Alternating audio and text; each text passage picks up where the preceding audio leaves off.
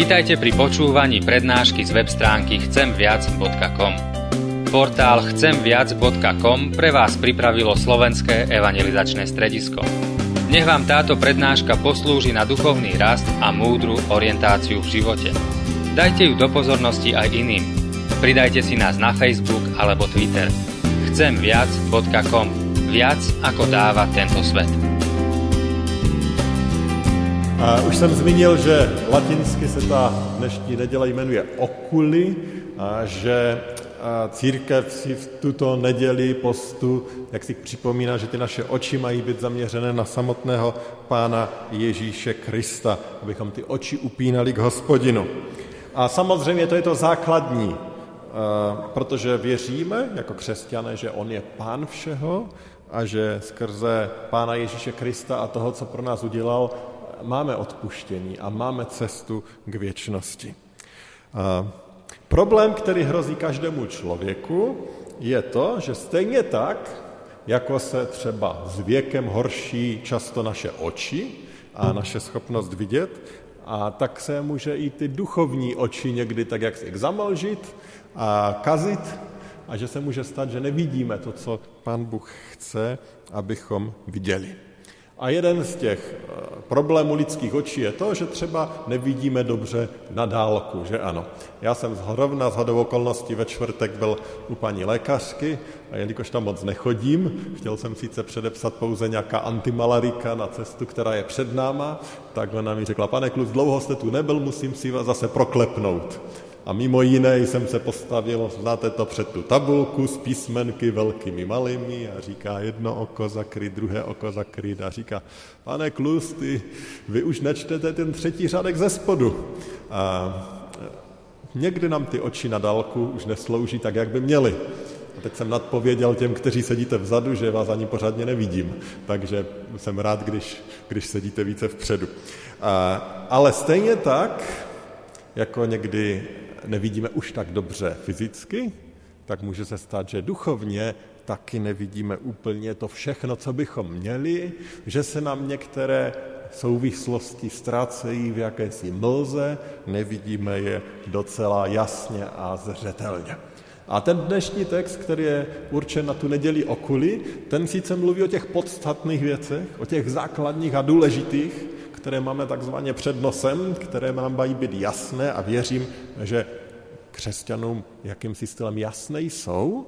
Přesto tady Petr, protože budeme číst od Petra, ukazuje i na některé takové věci, které možná v Biblii nečteme tak často, možná nejsou tak jasné, možná jsou někde jakoby v dálce, ale on chce, chtěl, aby tehdejší křesťané o nich věděli a chce, abychom o nich věděli i my, abychom neviděli jen to, co se týká bezprostředně nás, co je to nejzásadnější, ale abychom měli i ty širší souvislosti toho, co Pán Bůh skrze své dílo dělá. A na to se zkusíme dneska společně trochu podívat. A ten zmiňovaný text nacházíme v prvním listu Petrově v první kapitole a budeme číst od 18.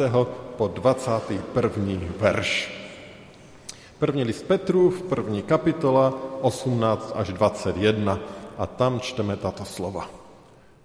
Víme přece, že jste z prázdnoty svého způsobu života, jak jste jej přejali od otců, nek byli vykoupeni pomítelnými věcmi, stříbrem nebo zlatem, nýbrž převzácnou krví Kristovou.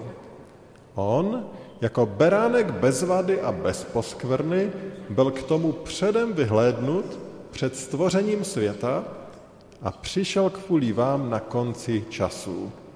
Skrze něho věříte v Boha, který ho vzkřísil z mrtvých a dal mu slávu, takže se vaše víra i naděje upíná k Bohu. Pane Bože, jsme si vědomí, že tvé slovo nám odhaluje pravdu. A tak tě prosíme, abychom tu pravdu i dneska viděli, abychom ji slyšeli, a aby se ona dotýkala našich srdcí a zjevovala nám, jaký má dopad na naše životy. Amen. Můžete se posadit. Milí bratři a sestry, milí přátelé, apoštol Petr tento dopis psal první generaci křesťanů. A, a dokonce první generaci křesťanů, kteří vzešli z pohanů, to znamená, on píše těm křesťanům, kteří byli nežidé. A právě proto tady říká, že přejali od svých otců životní styl, který on nazývá prázdnotou. On říká, vy jste vzešli z prázdnoty života. A potřebujeme si uvědomit i my dneska, že ten, kdo žije bez Pána Ježíše Krista, a takže žije z božího pohledu v prázdnotě. Možná, kdybychom to řekli člověku, který není věřící, tak se urazí a říká, co to tady říkáte, teď já přece žiju šťastný život, spokojený život. A určitě ano. Určitě celá spousta lidí, kteří věřící nejsou a mohou být život, ve kterém se cítí spokojeně, šťastně, mohou mít krásné rodiny, mohou mít hezké zaměstnání, mohou být poctiví, morálně čestní, mohou to být velice vzácní lidé. Ale přesto Boží slovo říká, že žijou s prázdnotou. Proč? Protože Bible je samozřejmě přesvědčena, že jsme božím stvořením a že nás Pán Bůh stvořil pro vztah s ním. A když nezažíváme ten vztah s ním, tak ten vztah nic nedokáže naplnit. Nedokáže ho naplnit krásné vztahy v rodině nebo jinde. Nedokáže ho naplnit jakýsi romantický blízký vztah s osobou, která nám je nejblíž. Nedokáže ho naplnit úspěch a to, že jsme vážení a akceptováni ve společnosti. Nedokáže ho naplnit ani to, že máme dostatek na účtu a můžeme si dopřát opravdu, co chceme. Od krásné dovolené po věci, kterými se obklopujeme. Nic z toho plně nedokáže zaplnit to, co dokáže zaplnit jedině Pán Bůh. A v tom je Bible celkem jasná. A možná někteří lidé celý život prožijí bez toho, aby si to uvědomili a možná celkem spokojeně. Ale na druhé straně je většina lidí, kteří dříve nebo později se s tou, jsou s touto prázdnotou konfrontováni. Protože najednou zjistí, že dosáhli toho, po čem vždycky stili a stejně je to nenaplnilo. Stejně mají pocit, jako by jim v životě něco podstatného chybělo. Možná zažívají úspěch, a přesto zažívají kus prázdnoty. A právě u těch lidí, kteří dosáhli mnohého, to je vidět nejvíce. Když se dělají takové různé výzkumy spokojenosti, tak nejméně spokojení jsou lidé v zemích, které jsou nejbohatší. Nejméně jsou spokojení lidé, kteří dosáhli největší slávy a největších úspěchů, protože oni už dosáhli toho skoro všeho, maxima, co jakoby v lidských očích jde dosáhnout a přesto jim to nepřináší jakési naplnění, jakýsi pokoj. Protože tyto věci člověka nikdy plně nenaplní. A pokud se člověk žene v životě za nima, tak o to víc dosahuje a zažívá v tom životě prázdnotu.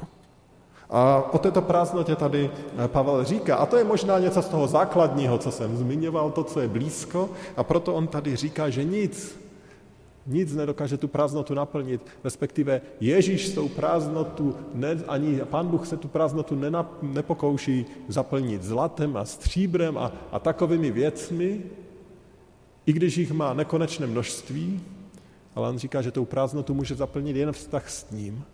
O ten vztah my jsme přišli, protože jsme lidé nedokonalí i hříšní a lidsky nezažíváme tu boží blízkost tak, jak bychom mohli, tak, jak ji měl zažívat Adam s Evou, když je pán Bůh stvořil.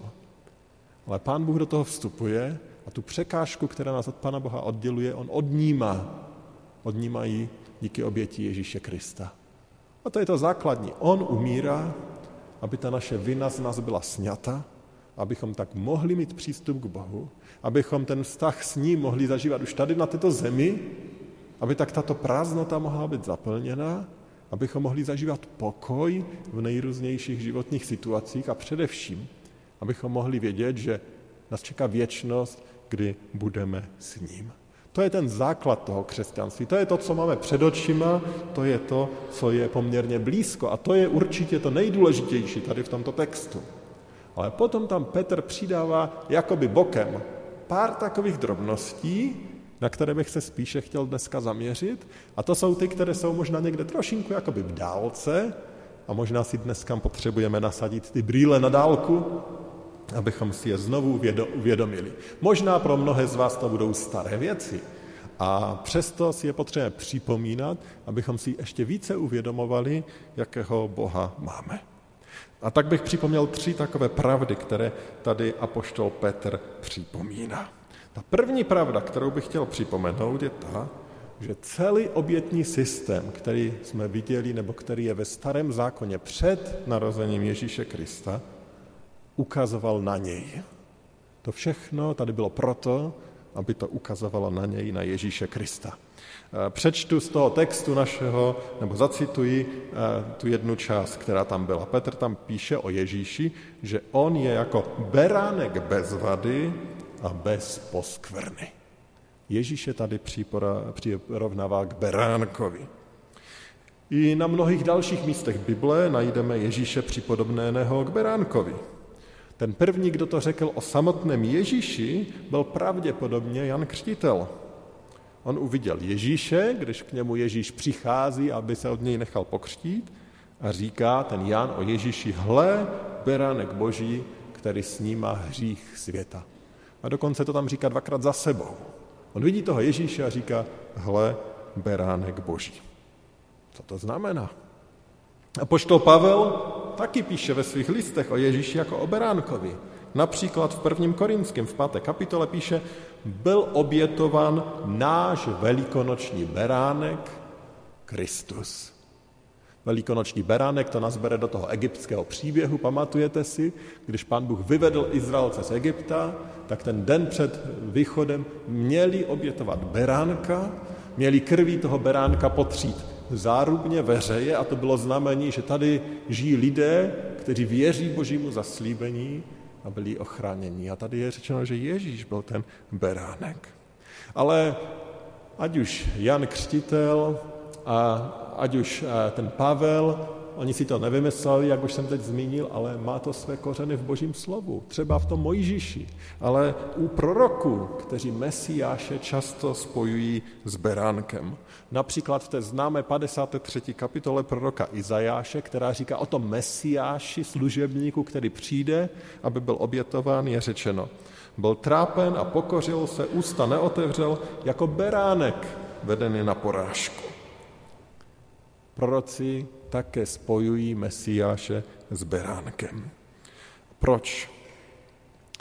Už ten Mojžíš na to ukazuje, protože beránek se stává jakýmsi symbolem odpuštění a záchrany.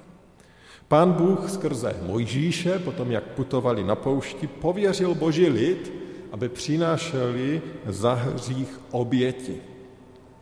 Kdybychom to četli, tak je to velice rozpracovaný a detailní postup, jak on to popisuje pán Bůh všechno, jak, za co, kdy mají přinést tu oběť. Nebudeme se do toho vůbec dneska pouštět, ale to, co tam je nesmírně důležité a to, co se opakuje téměř vždycky a jasně a zřetelně, je to, že ten beránek měl být takzvaně bezvadný. Že to měl být dokonalý kus. Nemohl být nemocný, nemohl být chromý, zraněný nějak, musel být dokonalý. A dokonce u proroku najdeme takové i pasáže, kde pán Bůh jakoby kárá lid a říká, no místo toho, abyste přinesli to nejlepší, co máte, tak jste na oběd přinášeli to, co jste už věděli, že už moc dlouho nepožije, nebo že je nemocné, že není moc dobré. On říká, teď byste měli dát to nejlepší. Proč mu o to šlo? Proč chtěl, aby to bylo nejlepší a bez vady? Z jednoho jediného důvodu. Protože celý ten systém obětí měl ukazovat na toho, kdo byl dokonalý a kdo byl bez vady a kdo byl obětován za naše hříchy, a to je na Ježíše Krista. A právě proto tady Petr v tom našem textu říká, on jako beránek bez vady a bez poskvrny, ten byl obětován. A on nás tady spojuje s tím celým principem těch starozákonních obětí a říká, že to všechno mělo pouze ukázovat na toho opravdového beránka, za toho opravdového, kdo jediný byl za nás obětovaný dostatečně na Ježíše Krista. A tak musíme si připom- uvědomit jednu nesmírně důležitou věc, že ta oběť toho berána ve starém zákoně nepřinesla žádné odpuštění hříchu. Ani nemohla. To, že někdo obětoval berana, nebo byčka, nebo holuby, tam toho bylo více, co mohli obětovat, tak to samo o sobě nepřineslo žádné odpuštění hříchu. To mělo pouze ukázat, že ti lidé to berou vážně a seriózně svůj hřích a mělo to ukazovat na toho, kdo jednou přijde, aby nám odpustil všechny hříchy na Ježíše Krista. Byl to pouze jakýsi předobraz, symbol a to skutečné naplnění bylo v Ježíši Kristu. Nejjasněji to vysvětluje autor listu Židům. A přečtu teď čtyři verše z desáté kapitoly, můžete se na to ještě třeba doma podívat a poslouchejte pozorně, co on tam říká. On říká, v zákoně je pouze náznak budoucího dobra, ne sama jeho skutečnost. Proto stále stejné oběti, přinášené každoročně znovu a znovu, nemohou nikdy dokonale očistit ty, kdo s nimi přicházejí. Kdyby ti, kdo je přinášejí, neměli už žádné vědomí hříchu, protože byli jednou provždy očištěni, dávno by byly tyto oběti přestaly. Ale těmito obětmi se hříchy naopak každoročně připomínají, neboť krev bíku a kozlů není z to hříchy odstranit. Ty oběti nedokázaly ty hříchy od, odstranit. Ty, na, ty měl jenom lidem připomínat, ano, jsme hříšní a ano, pane Bože, prosíme tě, odpust nám. A oni nechápali, neznali, nevěděli, jak to pán Bůh udělá skrze pána Ježíše Krista, ale v té důvěře přicházeli. A tak skoro můžeme říct, že ty starozákonní oběti byly do jisté míry podobné našim modlitbám pokání a našim modlitbám o odpuštění. Když já se pomodlím o odpuštění, tak ta modlitba samotná ta odpuštění nespůsobí, ale to odpuštění přichází proto, že Pán Ježíš Kristus za mě zemřel. A tak ta oběť Krista je to klíčové a zásadní. A Petr tady říká, nasaďte si ty dálkové brýle, brýle na dálku a pamatujte, že od počátku světa jediným odpuštěním, jediné odpuštění bylo možné jen díky Pána Ježíše Krista. Jen protože On zemřel. Ten starý zákon k tomu vzhlížel, my, kteří žijeme už po smrti života Ježíše Krista, na to se díváme zpátky jako na realitu. Ale to klíčové, co Petr chce, abychom pamatovali, je, že odpuštění hříchu je možné jen díky tomu, že ten dokonalý, ten, kdo byl božím synem, Ježíš Kristus, přišel na tento svět zemřel na našem místě. Ten dokonalý za nedokonalé, aby mě, vám bylo odpuštěno. A tak nikomu na světě nikdy nebyl odpuštěn jakýkoliv hřích jinak, než díky tomu, že Pán Ježíš Kristus za něj zaplatil. A to si potřebujeme připomínat. A to je to první, co tady Petr zdůrazňuje. Všechno, co bylo před Ježíšem Kristem, celý obětní systém ukazoval pouze na něj. A proto také křesťané potom po smrti pána Ježíše Krista nenásledovali ten židovský zvyk a přestali s přinašením obětí. Už nebylo třeba, protože Ježíš Kristus zaplatil jednou provždy. Druhá pravda, kterou tady apoštol Petr připomíná a při které se taky musíme zahledět trošičku více do dálky. To, co on tady říká, je, že boží plán je tady od samotného začátku a realizuje se v Pánu Ježíši Kristu. Jinými slovy, že od samého začátku je tady jakýsi plán, který Pán Bůh realizuje. Nejsou v něm žádné změny, nejsou v něm žádné vychylky, to, co pán Bůh na počátku chtěl, přesně to se děje. My tady čteme v tom 20. verši dále, že Ježíš byl k tomu předem vyhlédnut před stvořením světa. Jinými slovy, ještě dříve, než pán Bůh stvořil tento svět, on už měl plán, že za hříchy tohoto světa zemře pán Ježíš Kristus. Ještě tady nebyl žádný hřích, ještě tady nebyl žádný člověk, nebyl tady žádný svět, ale pán Bůh měl ten plán celý, od prvního dne po ten poslední. Není to tak, že by pán Bůh každý den přemýšlel, tak co s tím světem udělám dneska. Jak to vypadá, vypadá to tak a tak, tak dobře, zkusíme toto. Ne. Od samého začátku pán Bůh měl jasný plán. A v tom jasném plánu také bylo, že ve svém čase, který on jasně věděl a určil, pošle Ježíše Krista, aby za nás zemřel. A to je zase další věc, kterou si máme připomenout a kterou Petr tady těm křesťanům z pohanům připomíná, aby i oni o tom věděli. Že ten život ne, se nezmítá v jakýchsi náhodilých procesech, do kterých pán Bůh občas vstoupí, A že celý tento život je součástí toho velkého božího plánu. Na to by někdo mohl jakýmsi stylem samozřejmě zareagovat a říci, tak to v tom božím plánu opravdu bylo všecko to zlo, co máme na světě. Vždyť se podívejme kolem sebe, co se to děje. Co se děje v tom muslimském světě, co se děje v Evropě, co se děje třeba v komunistické Koreji, nebo co se dělo v minulosti, jaké zrůdné, hrozné věci se děly. To všecko je jako v tom božím plánu? A mnozí lidé tady v tomto bodu řeknou, tak v tom případě s tím Bohem nechci mít nic společného. Jestli pan Bůh plánoval tyhle věci a dovolil i toto, tak takového Boha nechci. A samozřejmě je to nesmírně těžká otázka. A na druhé straně i tato otázka má svoji odpověď. Protože jako křesťan jsem opravdu přesvědčen, že pán Bůh stvořil ten nejlepší možný svět. A že ten jeho plán je ten nejlepší možný, jaký vůbec, mo- jaký vůbec mohl být. Ano, byla tady jedna jiná alternativa, nebo, nebo nejméně jedna jiná alternativa. Pán Bůh mohl stvořit svět bez člověka. A možná by takový svět byl dokonalý a nebylo by v něm žádné zlo. A nebo mohl stvořit člověka takového, že by mu odebral tu moc dělat morální rozhodnutí. Volit mezi dobrým a zlým. Kdyby stvořil takového člověka, který by mu byl vždycky jenom poslušný a on mohl stvořit takového člověka, tak by na světě nikdy žádné zlo nebylo. Ale v tom případě by to nebyl člověk, takže vlastně takového člověka nemohl stvořit. On mohl stvořit jakousi takovou bytost, ale byla by to bytost bez vůle, byla by to, byla, byla, byla by to bytost neschopna milovat, neschopnost eh, rozhodovat se pro dobro. Jestli chcete, můžeme říct, no byl by to takový stroj. Ale pán Bůh chtěl člověka.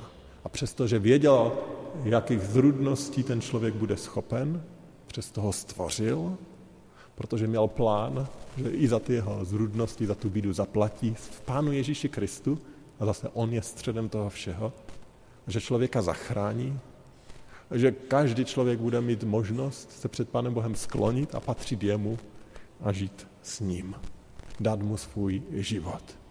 A sláva, která vzejde z tohoto, že člověk je vykoupený Pánem Ježíšem Kristem, v božích očích převyšuje všechno to zlo, které na tomto světě je. Ano, jistě, je to pro nás zastřeno jakousi rouškou tajemství. Nechceme tvrdit, že všemu rozumíme, že všechno je úplně jasné, ale jasné je tady, že Pán Bůh v tom je svrchovaný a že On tady něco dělá, co je dokonalé, co tvoří, co dávno vymyslel a co se mu nevymýká z rukou. On měl jasný plán. A pokud má pod kontrolou celý svět, tak má pod kontrolou i náš život. A pokud ví o všem, co se děje ve světě, tak také ví o tom, co prožíváme, co nás trápí, co nás bolí, s čím se pereme s vlastním charakterem, s vlastní nedokonalosti, s vlastním hříchem, anebo s těmi vnějšími věcmi, které přichází do našeho života formou nemocí, nejrůznějších trápení a ztrát. On o tom ovšem ví a věděl o tom dávno. Ani to se mu nevymklo z jeho rukou. On v tom je s námi a chce nás i skrze tyto věci provést a, a neopustit nás. A to je ta obrovská naděje, kterou jako křesťané můžeme mít a to je to, co přináší pokoj do našeho života. Že nad tím vším je Pán Bůh. Že On nezapomněl, že se mu to nevemklo v rukou a, a že, se mu, že ho můžeme prosit o to, aby v tomto s námi zůstával a posiloval nás. A potom je tady ta třetí pravda, poslední, kterou bych chtěl dneska zmínit, ke které potřebujeme ty brýle na dálku. A to třetí, co tady je, apoštol Petr ještě zmiňuje. A ta třetí pravda je, že Kristovou smrtí začíná to, čemu Bible říká konec časů. To je to třetí, co bych chtěl připomenout. A dovolte pár příkladů, protože v mnohých prorocích ve starém zákoně se právě objevuje ten termín poslední dny, konec času a podobné. Zmíním jenom jeden za všechny. Micháš, čtvrtá kapitola, tam čteme. I stane se v posledních dnech, že se hora hospodinova domu bude tyčit nad vrcholy hor. Bude povznesena nad pahorky a budou k ní proudit národy. Micháš 4.1. A začínalo to, stane se v posledních dnech, něco se bude dít v těch posledních dnech. A apoštol Petr nám tady říká, že tento Ježíš přišel kvůli nám na konci času. Jinými slovy, ty poslední dny, o kterých mluví proroci, o kterých čteme ve starém zákoně, ty začaly příchodem Ježíše Krista. Nejde o to, že ty poslední dny budou dva týdny před koncem světa nebo něco takového. Ty poslední dny v očích proroků je období od příchodu Pána Ježíše Krista, respektive od jeho prvního příchodu po jeho druhý příchod. To je to, co proroci mají na mysli, když hovoří o posledních dnech. Často celé toto období, první i druhý příchod, často nerozlišují mezi prvním a druhým, ale vnímají to jako celek toho, kdy Pán Bůh přišel, aby zachránil svět. Ano, někdy se zaměřují na ten úplný konec, na ten druhý příchod, ale většinou se zaměřují na celé toto období. Proč je to pro nás důležité? Důležité je to proto, že si uvědomujeme, že tady to je to období, kdy člověk, pána, pán Bůh člověka zachraňuje a připravil tu cestu vykoupení. A ta výzva je, abychom jako lidé byli připraveni. Jak máme být připraveni? V tom 21. a posledním verši toho našeho textu jsme četli. Skrze něho věříte v Boha, který ho vzkřísil z mrtvých a dal mu slávu, takže se vaše víra i naděje upíná k Bohu. Ta naše víra a naděje se upíná k Bohu, ale všimněte si, všechno tam bylo o Pánu Ježíši Kristu. To ten verš zdůrazňuje a to je tou naší nadějí. Bylo tam řeč, že skrze Krista věříte v Boha, který Krista vzkřísil z mrtvých a dal Kristu slávu, takže se vaše víra a naděje upíná k Bohu. Celé je to o Pánu Ježíši Kristu. A co jsme viděli v těch třech oblastech, když jsme nasadili ty brýle na dálku? Viděli jsme, že celý obětní systém ukazoval na Krista. Viděli jsme, že celý boží plán, který tady byl od počátku světa, se realizuje a soustředí na oběť Pána Ježíše Krista. A viděli jsme, že Kristovou smrtí a jeho druhým příchodem je ohraničené to, čemu Bible říká poslední dny nebo konec času Celé je to soustředěné na Pána Ježíše Krista. A teď ta otázka klíčová na závěr, jako vždy, zní, je tento Pán Ježíš Kristus mým pánem, mým králem, věřím mu, ovlivňuje můj život, Našel jsem v něm nejen jakousi historickou osobu, nejen někoho, kdo vím, že mi odpustil, ale je on součástí mého života. Je tím, který můj život vede, je ten, s kterým v životě počítám. To je ta klíčová otázka, která, na které všecko záleží, protože náš život má tendenci, aby všechno bylo o mně. A když trpím tou slepotou, nevidím na dálku ani na blízku, tak to, co mi zbude, je, že vidím sebe. Já, já, já, jenom já. Ale Petr tady těm prvním křesťanům říká, ten váš pohled musí být jasně určen na Krista. Když si nasadíte brýle na dálku, vidíte, že to celé o něm bylo od začátku světa až po konec. Ale pamatujte, váš pohled musí být na to, co on pro vás udělal a kým pro vás chce být. A tak vám přeji, aby vaše víra i naděje se díky Pánu Ježíši Kristu upínala k Bohu, který jediný dává smysl našemu životu. Amen. Pomodleme se.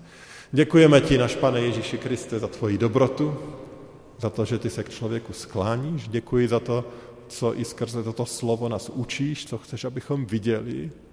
A tak tě prosíme, abys vylečil i ten náš duchovní zrak, abychom nebyli soustřední na sebe a na svoje problémy a na svoji honbu za domělým štěstím, ale abychom viděli jak tebe jako toho, který dává smysl našim životům a dává potom smysl absolutně všemu, co v životě prožíváme. Smysl vztahům, smysl našemu životnímu povolání, uplatnění, smysl tomu, co jinak nám přináší radost. Děkuji ti, že v tobě toto smysl můžeme mít a můžeme ho zažívat a prosíme tě, aby to byla pravda opravdu u každém z nás až do posledního dne našeho života. Amen.